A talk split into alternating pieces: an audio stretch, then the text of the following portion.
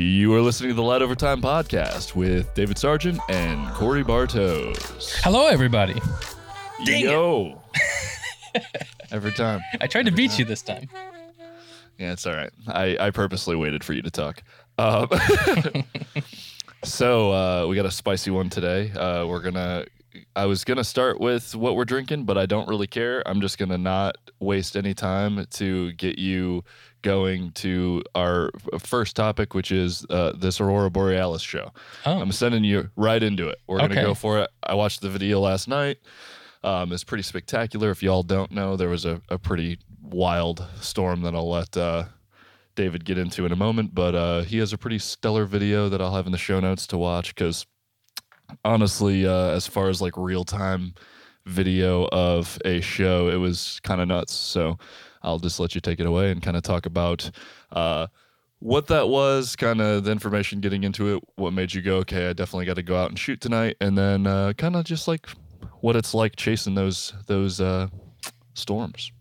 all right, sure.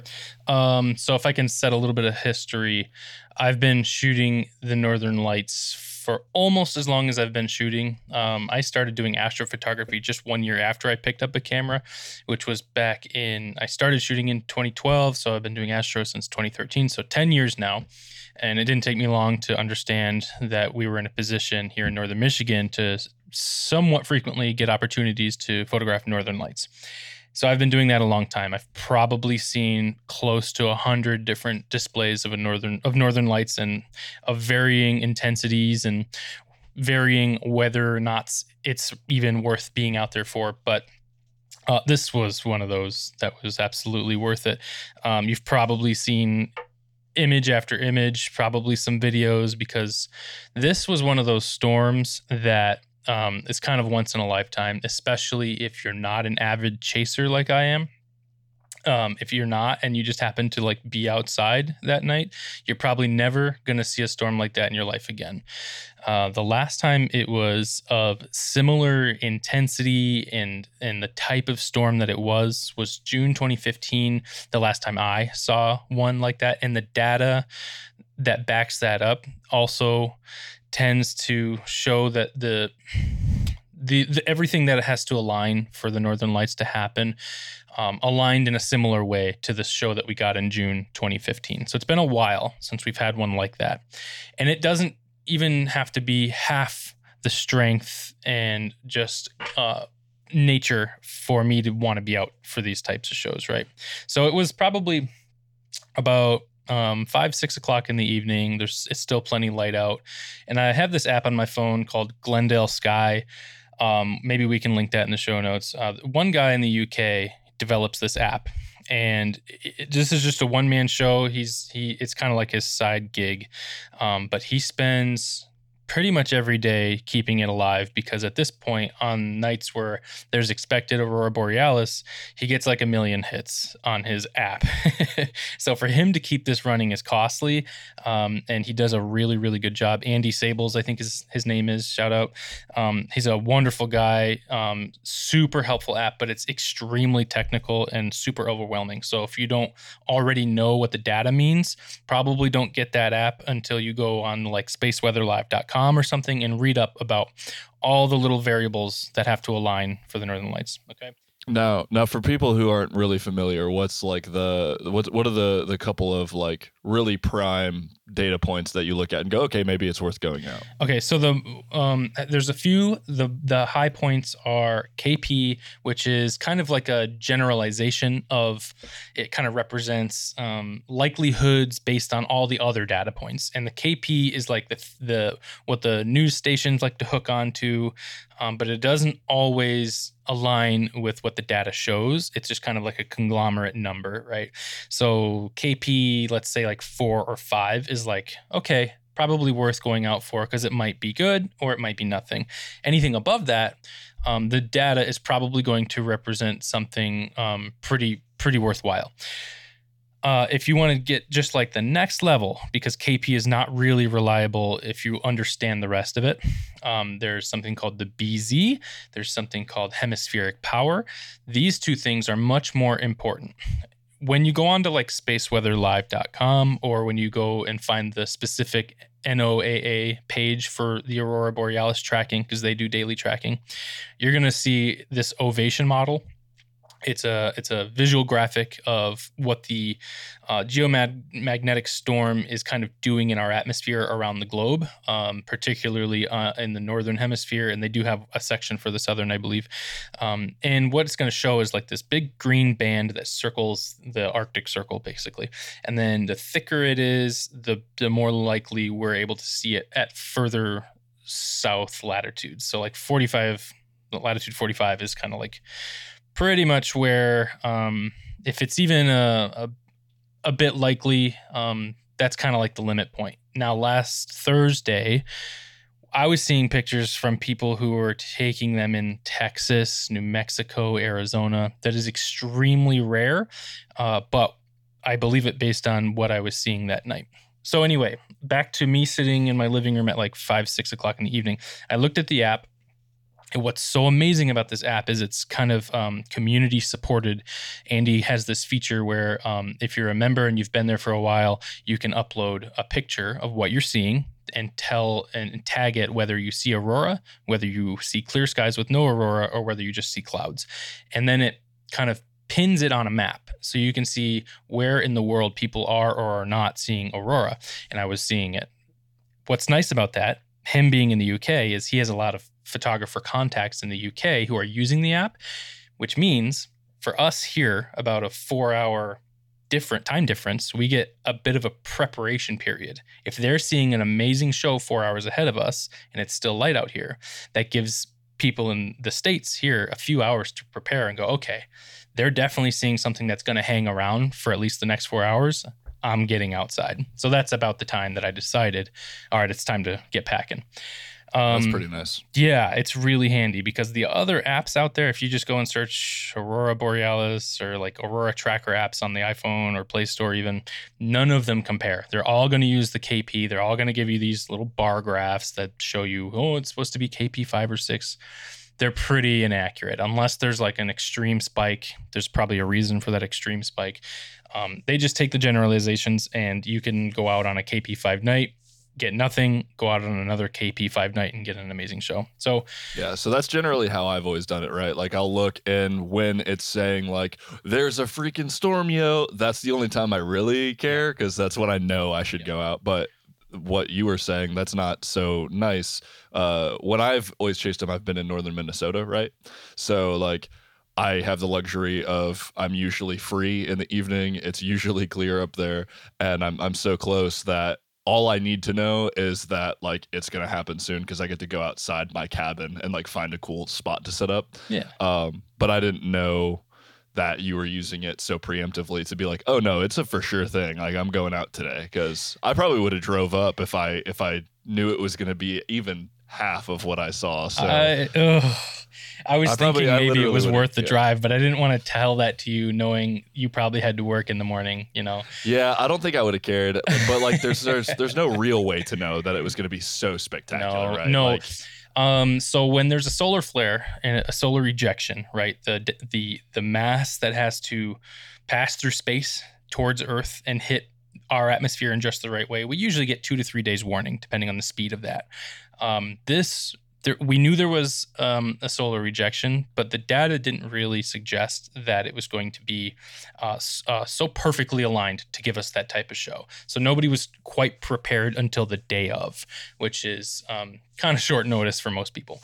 Um, so yes, I use that app. There's lots of data points. It's one of the most up to date um, pieces of software. Like this, this app you you can't go somewhere um, else where that amount of data is pulled into one place and and keeps it up to date as frequently as that does. It uses 15 minute intervals to tell um, things like hemispheric power and BZ. And back to those data points, um, hemispheric power, if we're above like 50, I think it's uh, it measures it in uh, gigawatts, something like that. If you're if we're above 50, um, that's kind of where you're starting to go. Okay, it's probably worth maybe going out and taking a look. And then it can climb up into triple digits on the good nights, right?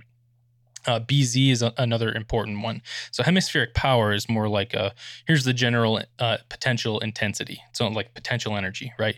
the BZ, um, I don't, I can't think of what the actual, uh, what the acronym stands for, but this is a whether it's um, positive or negative type of thing.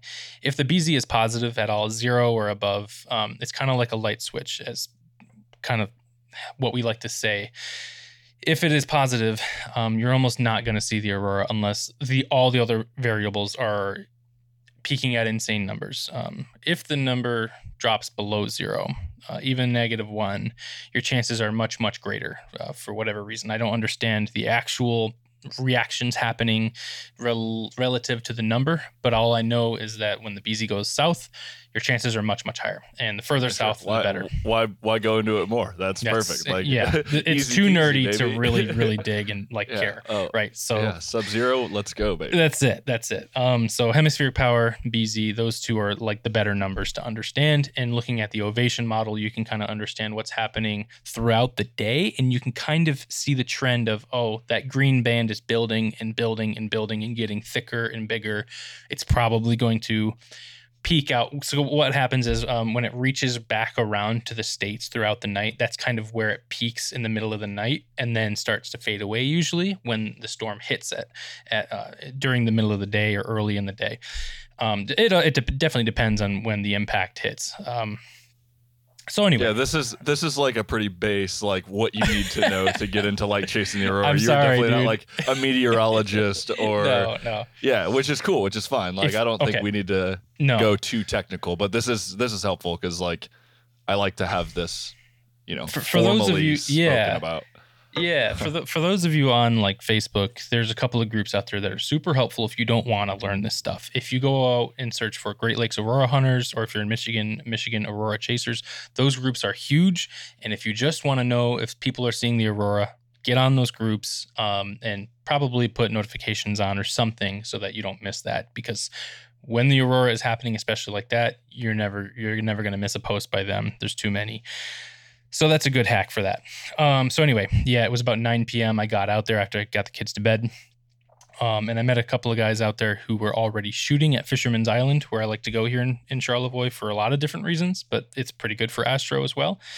And uh, there was a couple of guys out there, which was a little unusual for the middle of winter because not a lot of people put the effort in to get to that area, but they did, so that was cool. We hung out. Uh, they happened to know me already, which was funny, and um, it was cool. We got to shoot, and then they went home at about ten, maybe ten thirty p.m., which I wasn't going to tell them like, hey, the data is like looking like it's going to get even better throughout the night because they were talking about needing to get up at 6 a.m. for work. And I'm like, I'll just, you know, let them decide for themselves. I'm sure they're knowledgeable. Um, but they should have stayed out because it was insane.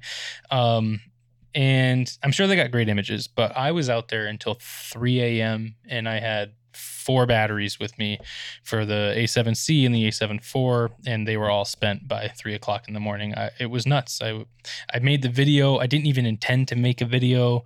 Um, the once I got out at about nine o'clock, I was looking at the numbers, going, okay, if I even try to make a video. This would be the night to do it because the data suggests that it's going to be pretty powerful and you'll see it on camera. So I did. And right away, as soon as I got out there, it was just going bonkers, and it only got better from then on. So, you, if you want to watch the video, you can see in real time what I was seeing, what I was shooting, and I show a bunch of images.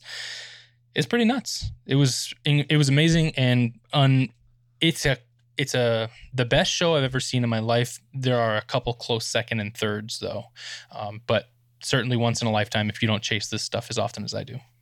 Yeah. So uh, for those, I know there are some listeners that have been kind of kicking around that are far less technical than us that don't like do a ton of shooting yet. And thank you for listening. You guys are awesome. Um, for someone who is interested in the aurora, and I have these conversations at camp every year because I'm the nerdy guy that wakes people up at camp and says, "Hey, you should probably come outside."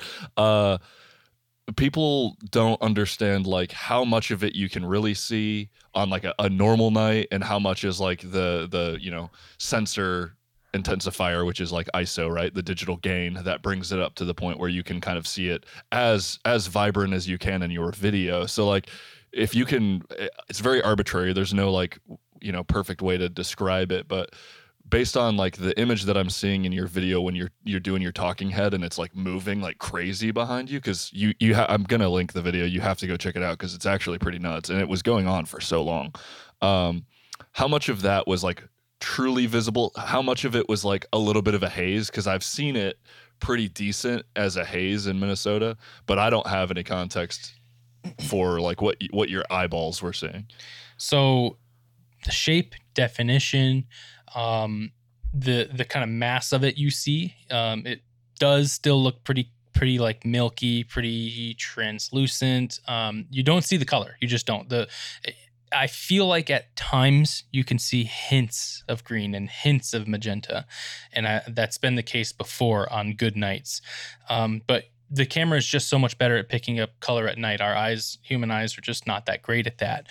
Um, people tend to get upset online when they see images that are even somewhat edited and um, they feel like they're being cheated out of some kind of experience when they're looking at images online going hey that's not what it actually looks like. But there's this conversation to be had about artistic representation um, and honestly if you just take like a raw photo unedited it's still going to look better than what see it's just the nature of how our technology works and everyone who owns a camera whether you like it or not it's your creative um, decision making that goes into how we all see the aurora online.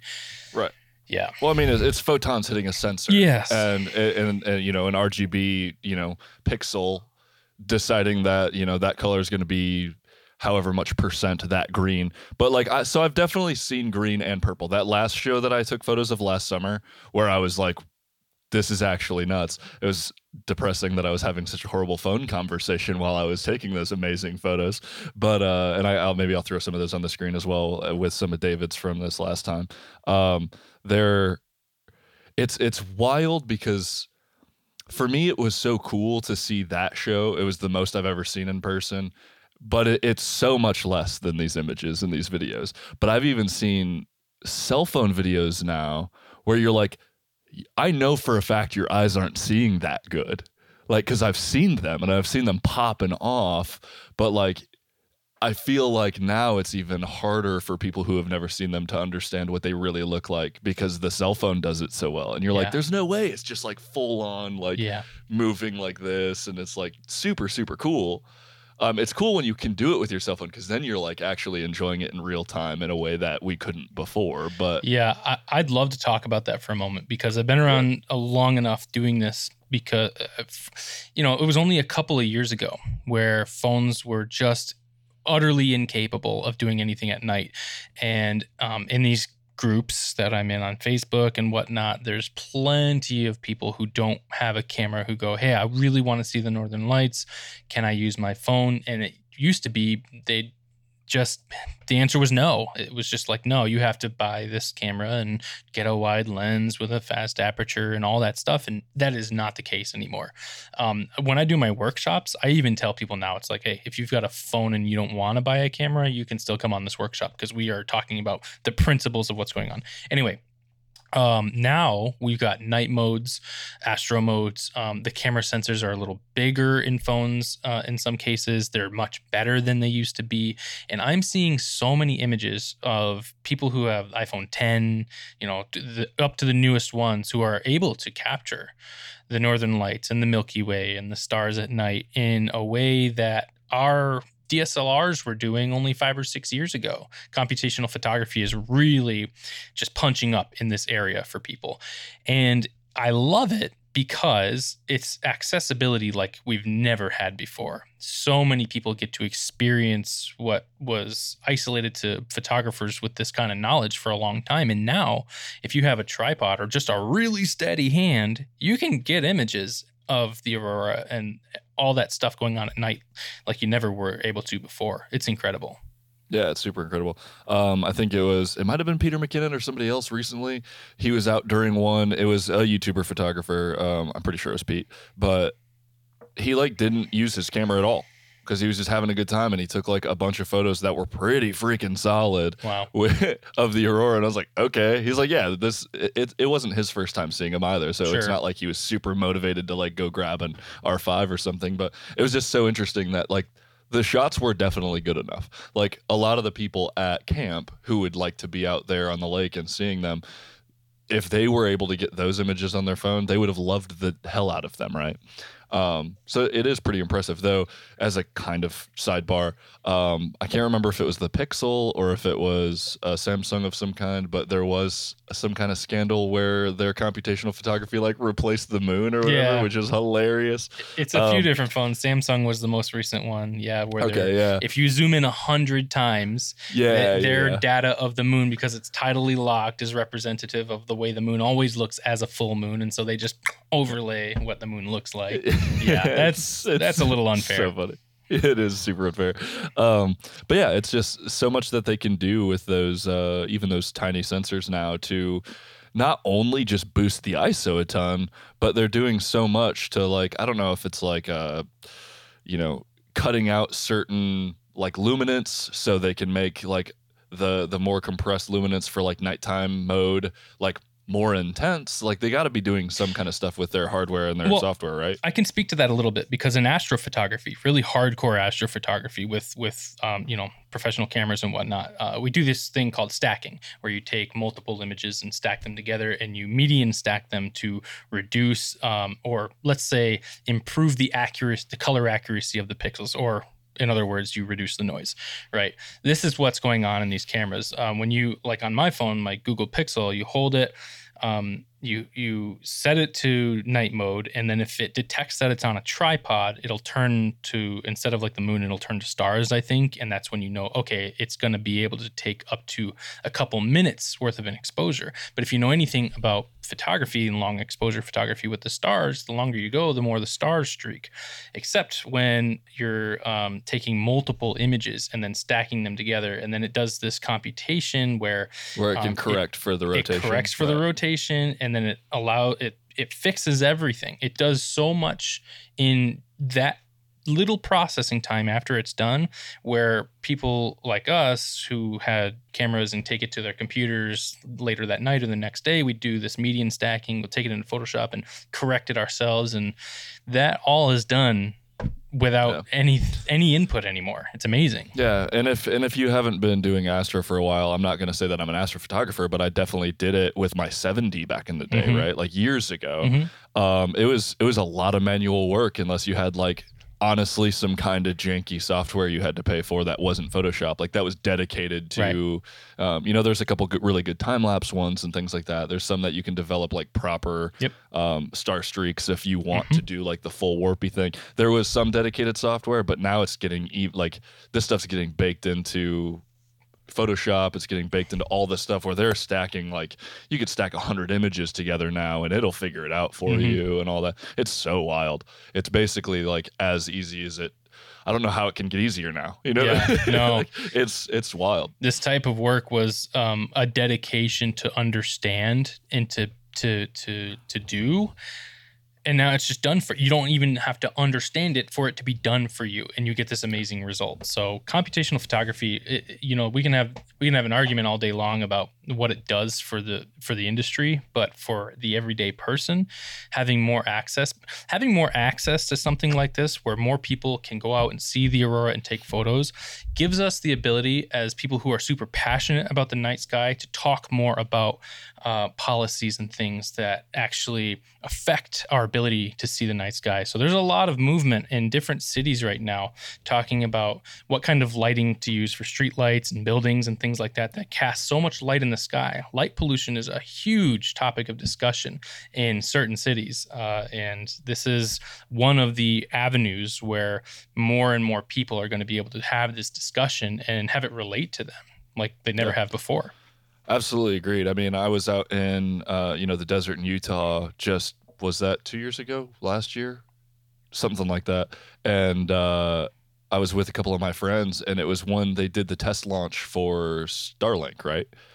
and that was only like 60 satellites or something like that and we were like what is going to happen if they just decide that it's okay to put like tens of thousands of satellites that you can visibly see shooting along the sky? I was like okay well if i was trying to do long exposure stuff or just like observe constellations or whatever gone. That ability completely gone.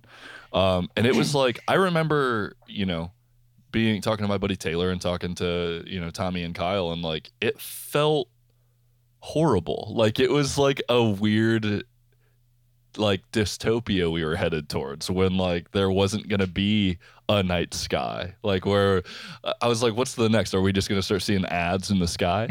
Like you know what's what's the what's the move here in 10 15 years? Like Yeah. cool. I had sky billboards I had a similar experience in August of 2020. Somebody, um, Travis Warner, shout out to you, driving out from uh, Oregon or Washington State, one of the, in that area. He drove back to Michigan for family, but he hung out with me for the one of the nights the Perseid meteor shower was going on, and the aurora borealis happened to show up that night too. And um, multiple times that night, Starlink came in, uh, the, the big train of them. If you'd ever seen it and you were shocked by what you were looking at and came to understand it, you'll never forget it. It's just like it looks like tons of big bright stars in one line just streaking across the sky. Totally like, you know, you don't want to say something like that ruins your shot, but it does because it wasn't the intention of the shot, right? Like if I intended to capture Starlink, that's a different thing. But I was like shooting the Northern Lights and the Perseids, and I didn't want that there. It sucked. Yeah.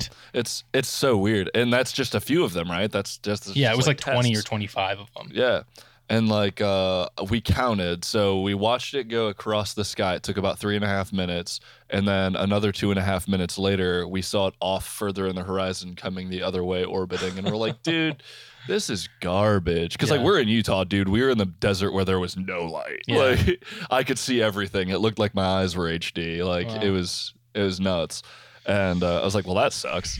That's Yeah. miserable. So I was like, this was going to be a really chill time. We had, you know, some warm drinks and we're hanging out. And we're like, cool. Thanks, Elon. unfortunately, you have people who are never going to have that experience and not understand how how bad that feels.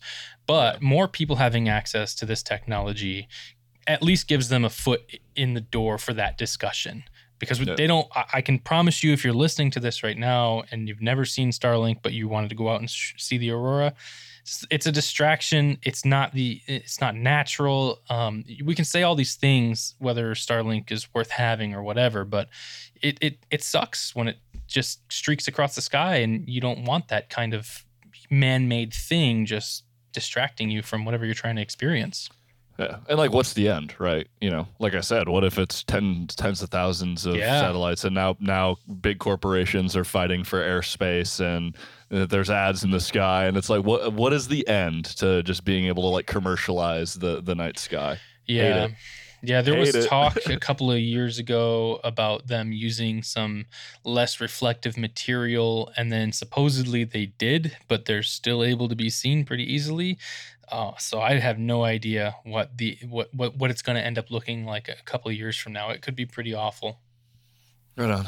Like we're Um, just now on the cusp of talking about better lighting for on the ground here on Earth, just for us to ruin it in the sky. Right. It's it's a pain.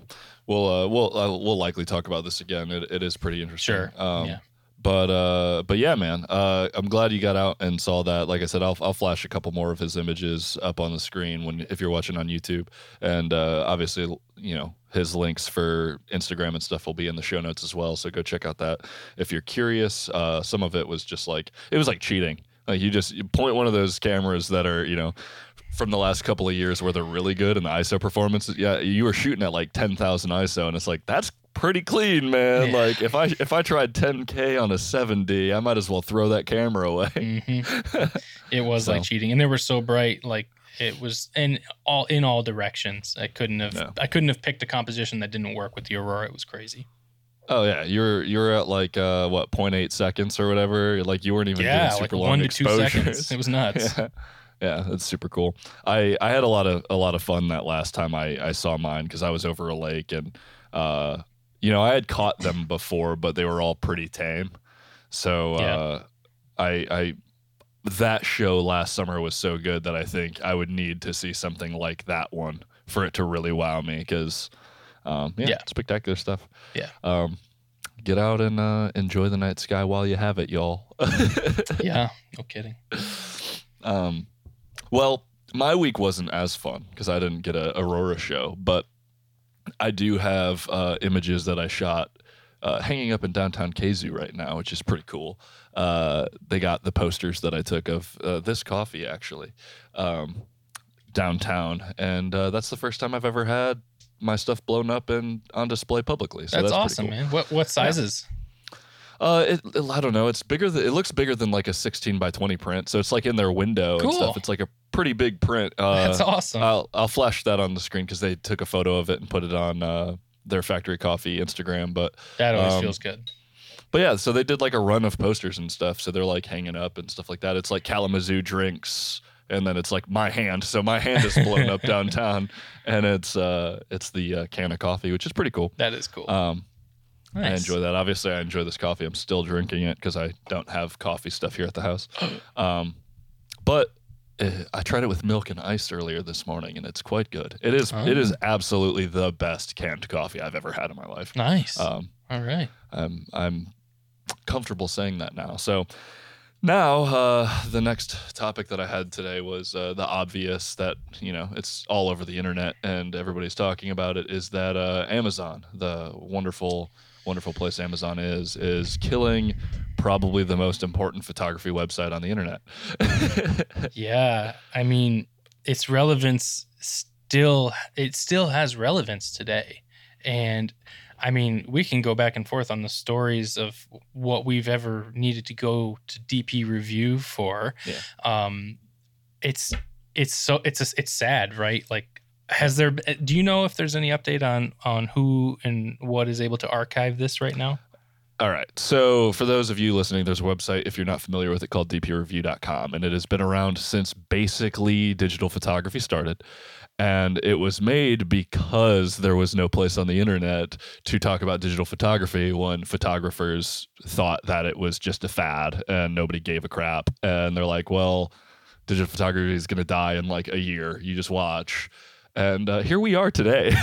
Yeah. Um, so it's been around for a long time, and what they do really well for those of you who aren't uh, in the know about it or nerdy enough to care, frankly, um, they have some of the best. I would call it scientific.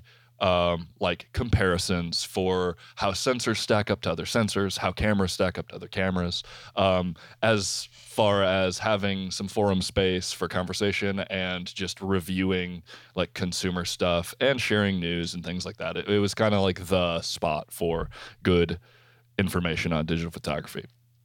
And like a lot of the the YouTubers have talked about this week is like a lot of people really started there with their digital photography life.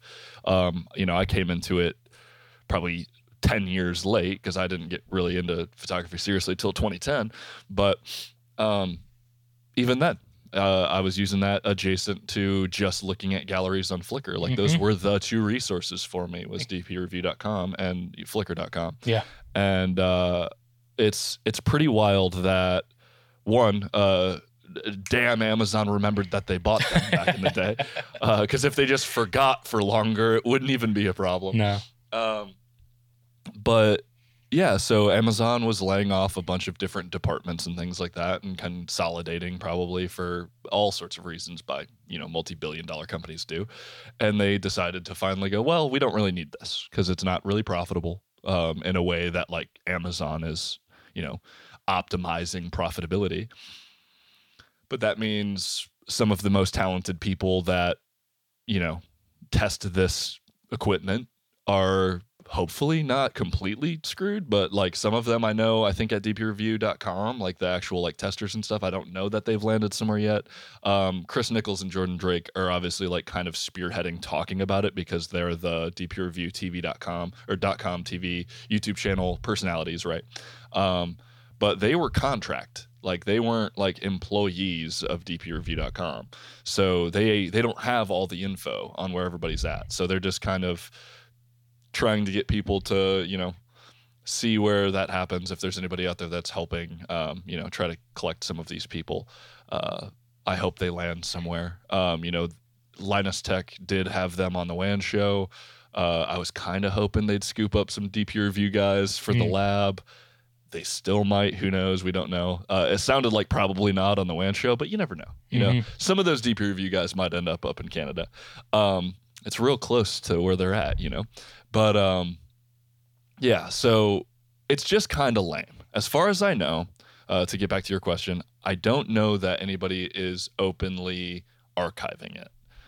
Um, there's a bunch of people that are moving some of the information to different forums, but as far as I've seen, it's like, all right, Fuji people, come to. It feels like people are trying to more so just get people and users on their forums. It doesn't really feel like uh, Yeah. consolidating all the the, the material. So um, we don't even know what's going to happen with the YouTube channel yet. As far as I heard on Jordan Drake's uh, Golden Hour podcast with um, Dave Altizer last night, I, I listened to that when I went to bed, and it sounds like he's hopeful that they'll just leave it up because it doesn't, you know, they're not hosting it. They have no reason to delete the channel. So hopefully it just kind of stays in perpetuity on the internet.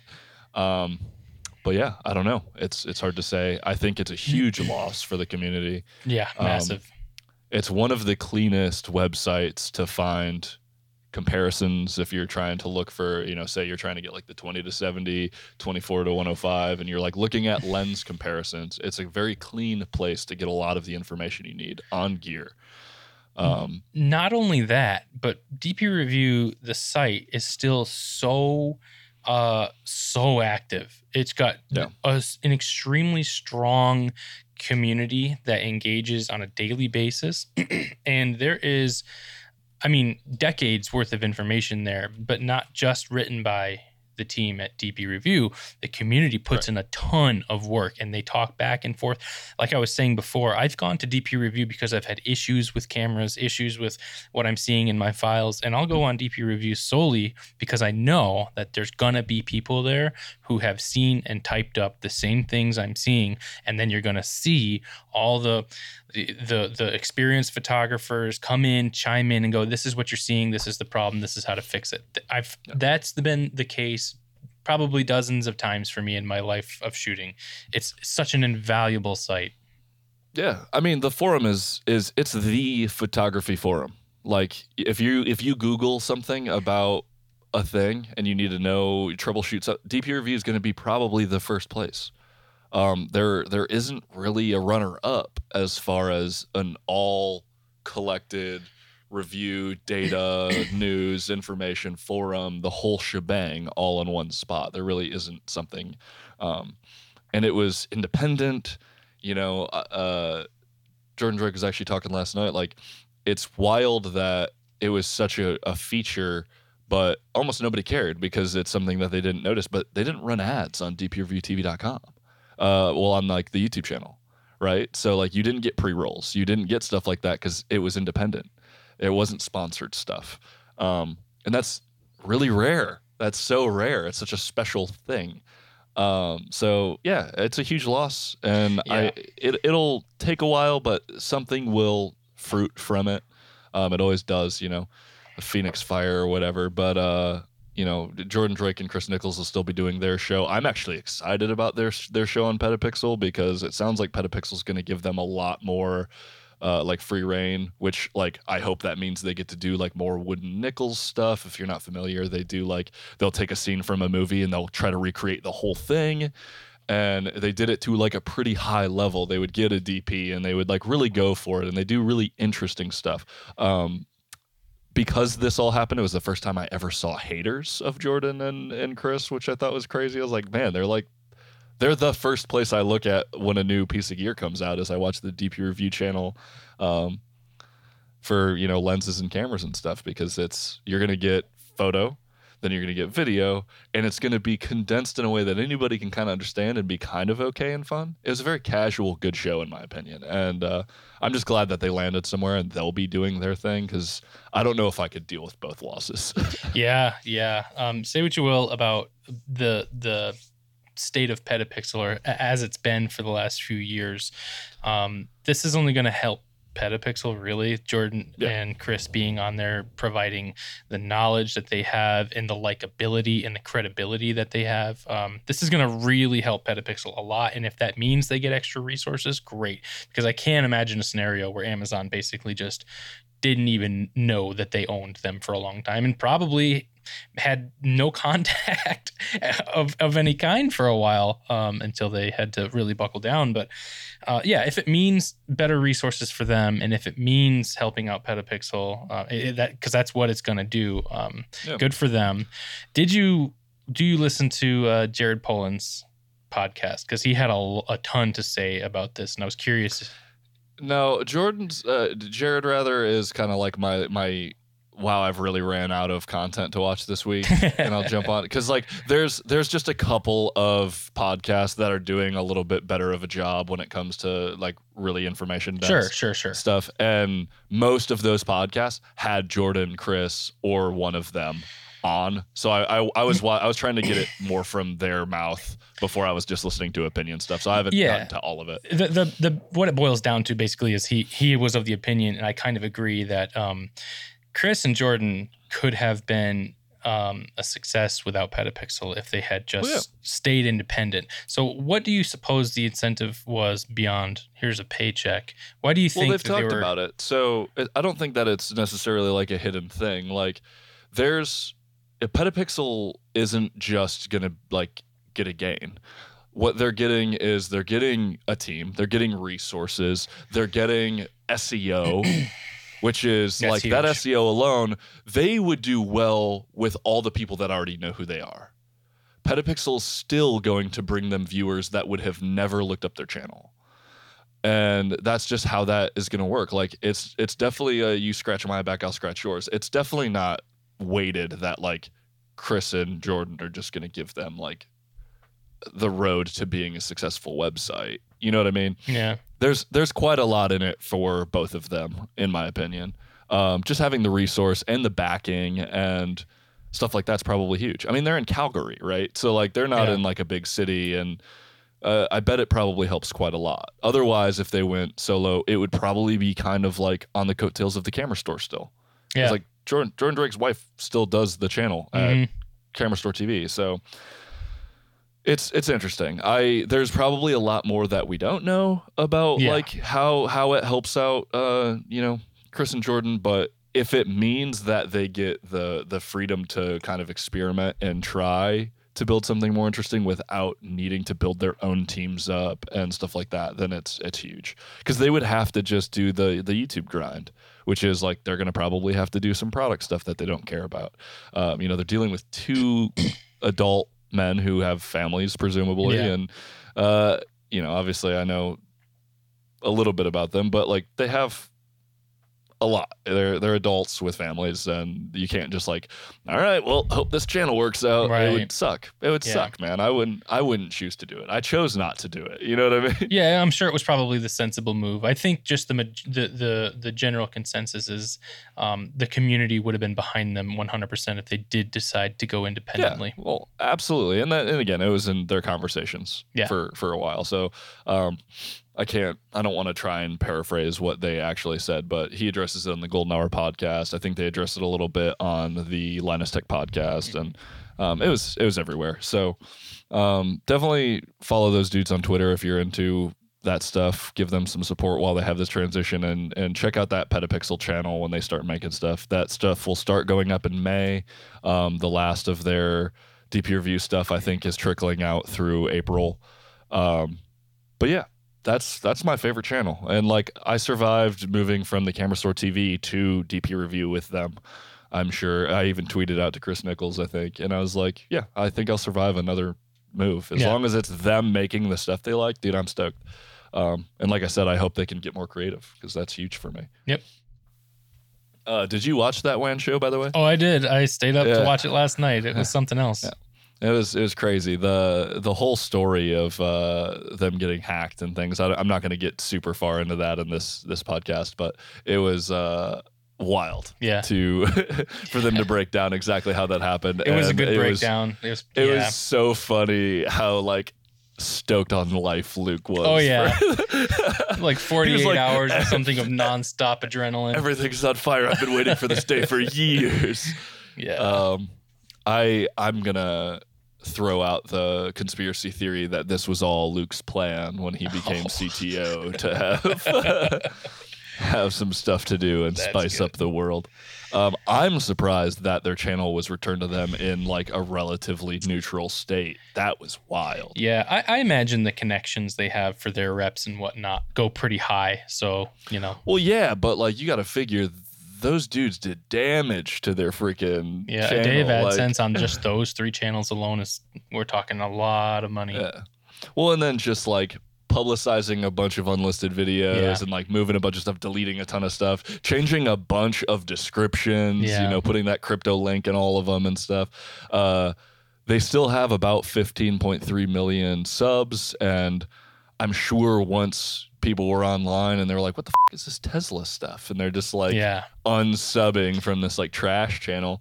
Uh, it's just so it's just surprising. Like Yeah. I don't know how that works on the back end of you know those servers, but I feel like it probably has like images taken over time for big channels. Maybe I don't know. It sounds like it was a, a pretty crazy week. Yeah, if you're into like four and a half hour long freaking video podcast, this is the one to watch because um, if you watch Linus Tech Tips or any of his subsidiary channels, you probably noticed this and they break it down pretty well. I think after the uh, Chris and Jordan interview, they go into it and it's um kind of it's a pretty interesting story and it was amazing to me um, hearing it from Luke go. This is just how well our team worked together without even being asked to do specific things. They just knew exactly what to do and they got right to it. It was pretty fascinating. Yeah, it's cool.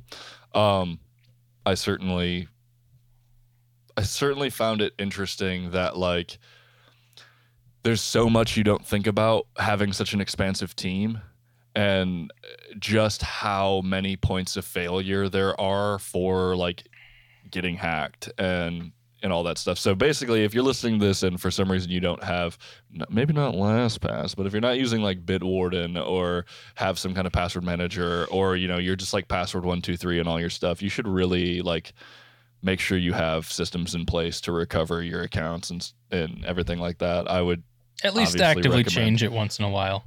yeah, well, and they should they should be relatively complicated passwords, Yeah. and you should have two factor authentication, and That like for you sure. should you probably shouldn't just be uh, you know leaving sessions open on multiple computers for long extended periods of time and stuff like that right Yeah, the point of Um, attack was pretty interesting. What they were talking about with the session tokens and whatnot. It was yeah something that so like really if somebody just like gets into your computer copies all your cookies and everything and then like bails out you will never know they were in your computer and all of a sudden they have access to some of your stuff yeah, So I I know so many people that are like, no, I don't want to even use like CCleaner on my computer because then I have to re-log into stuff. It's like, dude, you should probably be resetting some things if you're on like year three of this is the same active session on my Facebook account from yeah, years ago. yeah. It was pretty Uh, wild. Yeah, I I re-logged into all my stuff, changed a couple of passwords that are a little long, and then like made made sure my Bitwarden was up to date. And I actually changed my master password, which is incredibly long. And uh, you know, I I go into like my points of um I guess like I guess the level of security I need for certain websites, I trickle down versions of passwords, like the format of my password. So I'm using full sentences with random capitalizations and like numbers number sequences on something like Bitwarden, right? So like you like have fun trying to crack like 46 characters of very different things, you know. There's like punctuation and things that you have to get correct. And it's a pain, but It's kind of necessary when you've got assets to protect. Yeah, I certainly don't want somebody getting my Bitwarden password and then they have access to all my banks and all my other things, Yeah, right? And then absolutely. there's there's some there's some stuff that I go so far as to it's just not in Bitwarden and it's at the same level as my Bitwarden password, right? Like if you're trying to get into like my social security stuff or um, you know, my you know, other things. Yeah. Won't get too into it. But like it's you know, your internet security is really important and change your passwords. Yep. Yep. don't uh, don't password one two three anymore. Those days are far behind us. Yes. But right on. So uh, I don't. I didn't really pick around for a lot of news and rumors this week. Um, there's a couple that I wanted to talk about. Uh, I'll throw you kind of a, a curveball. How, if you haven't seen it, um, Samyang is basically copying the 35 to 150 F2 to F28 formula that Tamron did. Um, I'm not sure how I feel about that. It it almost cheapens Samyang to such a low level for me that I'm like, man, it's a Tamron lens formula you copied. Like it can't be that good. yeah. Um I had I did see it. I didn't really look into it because I felt kind of the same way like, ugh, this is kind of a a, a, a cheap move for even Sam and Sam, it's Samyang. It's like they're they're used to that tier of kind of value anyway, but to see that was like, hmm, they just saw some inkling of success out of Tamron's interesting zooms and are trying to go Yeah. for it, which is, you know, it's a business move. It's it's gonna probably sell, but you probably should buy the Tamron version if you're gonna buy that lens. yeah, seriously. Um, I mean, it's probably fine. That's better than any kit. Like if if somebody was gonna like, hey, I want to buy like a three year old Sony and I want one really good lens, like that. Ooh, that's probably a pretty good one. Yeah. but it just it felt weird. I was like, man, I uh I don't love that you have every opportunity to kind of just like push the envelope and make some weird stuff and you just decided to choose somebody else's weird stuff. Um Yeah. that goes into the next topic which is uh I'm really excited about. So the first one that I saw was that Sigma's CEO talked about a potential mirrorless 18 to 35. And if you've never used the Sigma 18 to 35 f1.8 and you've been in the game even longer than three years, I think that's crazy um, because it's probably one of the best lenses that I've ever used. Um, I've never actually used just it. I, I just got rid of mine recently, actually, um, but I used it back on the 7D. I used it throughout my entire experience with the GH4 and 5, and it was just stunningly sharp. Um, it was basically a crop sensor 18 to 35 1.8 set of primes. You know, the zoom range isn't long, but it literally performed so well across the entire like focal length that it was so hard to beat for Mm. photography. Um, and for crop sensor, whether it be micro four thirds or APS-C video, um, with with a 0.64x Metabone speed booster on my GH5, I was like breaking full frame. That setup is is nearly full frame in field of view and uh like um depth of field, right? Super shallow, super sharp. You know, chuck a, fil- a mist filter on it, and it was it was cinema heaven back in like 2017. It was the best of the best of the best with honor, sir. You know, um, and that makes me way way way more apt to look at the next future of like an FX30 or something because I would slap an E mount 18 to 35 formula that's like DGDN or D, D DGDC or whatever it is for the crop almost instantly. I would just run that camera. Um, so that's really exciting. I think that's going to be a huge move for the ZV E10, whatever that ends up being, like the E20 guys. Like it's going to be the probably one of the next like YouTube lenses. Everyone is going to probably recommend it as long as they get it right, right? And I'm sure they can. Yeah, I never So- used that lens, but I do know it uh, well because it was one of the most recommended lenses for a whole lot of uses. Um, So yeah, of course, it would be wonderful to see that um, uh, reiterated for mirrorless for sure. Yeah, yeah, and then that comes with the you know the same interview talking about um, getting into like more innovative designs, and and I just I think Sigma's to a point where they're making essentially first party lenses. They're the quality of first party lenses, and if they start getting weird, like you and I have talked about on this podcast, they're gonna they're gonna break some they're going to break some internet days, I think. I'd love to see something like their 24 to 35 f2 full frame lens. Um, something like that. Not don't just copy that and make it a DGDN, but like those it's a zoom but basically primes style lenses I'm super into. You know, Mhm. we have the 28 to 70 f2 from Canon. Like what would Sigma do? Um I'm I'm super keen on that stuff, especially as a run and gunner. I mean, obviously I love the 20 to 70 because that range is exceptional. But make it fast and slightly bigger. What are we doing? Like, give me the lens that I don't swap off of my camera. I'm super into it. Yeah, yeah.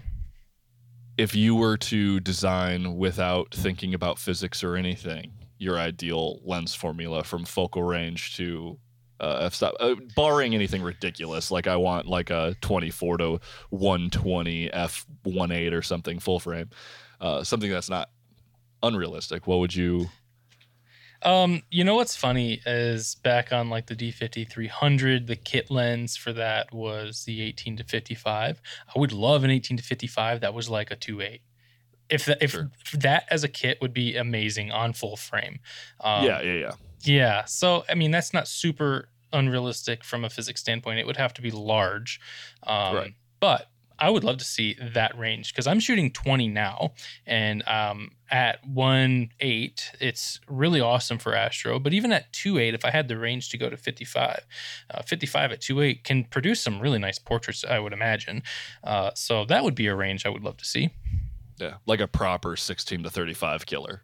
Yeah. Um, because like yeah, I'm into that. Sometimes I sometimes I look at 16 to 35 and I miss having that focal range for full frame, and I go, but like I have a 35 prime, which I'm gonna want on the 35 end, and the the wide end ends up being so small. What am I got? Like I got 16 to 28, and then I you know obviously I wanted the 16 to 28 for that exact reason, but 18 to 55 now we're talking like this 20 to 70 f4 situation you're like Mhm. oh that's like a i could leave the house for an entire weekend with that lens and be Right. totally fine I mean, there's a Yeah. reason it's a, it, it was the kit lens. The range is Yeah. nice. I would just like to see better performance, you know, background separation, things like that. If they Yeah. could really beef up that range, I'd love to see it. yeah i mean a full frame equivalent it's it's the 28 Mhm. to 70 formula Mhm. basically so it's you're talking like a, a wide standard zoom on a full frame which is like it's just interesting. It's, Yeah. it's a space that I think is probably hard to do optically, which is Yeah. why they don't push that envelope uh, down to 2.8 anyway. Obviously, they make uh, pretty decent stuff at a 4, um, you know, 16 to 50s or stuff like that. Um, but yeah, I think that'd be cool. Yeah. The 16 to 55 APS-C lens that um, the 2.8 that uh, Sony makes is quite good. Um, I've only used it very briefly, but that feels like a super premium lens for APS-C. So Hmm. if they could build a formula a little bit bigger, make it like a at least as good as a G, uh, Sigma would have something there. That'd be cool. Yeah. I don't think I had an answer, so I was just curious what you'd say. Um, yeah, it's just I- the I- I- top of my head because you know. I when I- happen. go ahead. I was gonna say I happen to agree. I think that'd be a pretty cool lens. Yeah, yeah. I mean, uh, like I was gonna say that um, a lot of people who first get into photography, that's the first lens they touch, or at least was the case um, when like the D fifty three hundred and that era of cameras were really popular. That's the kit that was pretty much the one to come with, unless you upgraded to the fifty five to two hundred or whatever it was. Um, yeah. Before we sign off, I wanted to tell you and the listeners, I finally did get out for a photography morning with no video. I thought it was important to say I did nothing coffee video related at all. I took my um, A7 IV with the 150 to 600 and did some wildlife photography for a couple hours. Had a nice morning, just um, capturing some geese and, and swan and some ducks, and it was just great. I had a really good time. So I got that for myself. Uh, I got my fix for a while. That's a win. Uh, don't say for for a while, while because it's about to get a little warm. I think I and it's gonna be pretty nice to get out and shoot. Oh yeah. Uh, I'm excited. Uh, we we had like a, a breath of a really nice day, and then yesterday it snowed its butt off. Mhm. Just big flakes of snow, and me, I, I went and saw John Wick 4 with Evan and Hope, and we were just like this the whole ride. We were like, why is this happening? I guess we chose a good day to watch movies. We ended up uh, also. Uh, Hope had never seen Joe Dirt, Mm. so so after John Wick four, we made her sit through Joe Dirt. She actually liked it more than John Wick four. Oh, funny. Um, uh, John Wick 4 wasn't very good, Uh, but uh, unfortunately, but it happens. Uh, there was a really, really great pupper in it though that made it worth it for me the whole time. there you go. Um, and then after that, uh, Evan recently updated his um, receiver down in the theater room that he has, and so it has Atmos. And this didn't have proper Atmos, but it still had like Dolby Surround. And we watched Top Gun Maverick, which was my first time since I saw it in theaters during its open. And that movie is so damn good. Uh, fantastic. Like it, it basically isn't a sequel. That's how good it is. I, if you disagree, I don't like you, and you're just wrong. Um, because it's so hard to make a movie decades later that's a sequel to another movie, simultaneously like having good callbacks to it and making it like well written and emotionally like driven and then still absolutely just crush it. And I think they did that. I think it was a really hard thing to do while also taking on all the crazy technical stuff they did for that film. And like, wow, it was just such a good time. And then we followed it up by watching a bunch of stuff about real fighter jets on YouTube for a while. Um, Nice. That was pretty sick. Awesome. So, yeah, uh, not a whole lot of shooting, but uh, good movie stuff this weekend. Um, but the weather is shaping up. There's sun today. Mhm. Um, I'd like to try and get out and shoot something. I'm I'm at least gonna go down and do a selfie for my Instagram story next to the uh, the factory coffee poster that's hanging up in the window before that's done. so I do want to do that. But but yeah, uh, I guess we'll see what happens next week. Thank you guys if you're still listening. You know, make sure you uh, hit us with the old follows, sub on YouTube. All the links are below. There's a lot of photography Yeah. going up from that Aurora. Uh, you know, David always tells you it's super easy to drop a review on the Spotify. We would love to see that. Um, our few dedicated listeners, you're the best. You are. And if you're on YouTube and you do uh, happen to go out and photograph the aurora, why don't you drop a comment in the YouTube video and tell me your aurora stories? I would love to see that. I'd love to see what you guys have, especially if it's not from Minnesota or Michigan, because uh, I've seen a lot from those places. hmm Heck yeah. Well, that's the show. We love y'all, and we'll talk to you next weekend. Thanks, guys. See ya.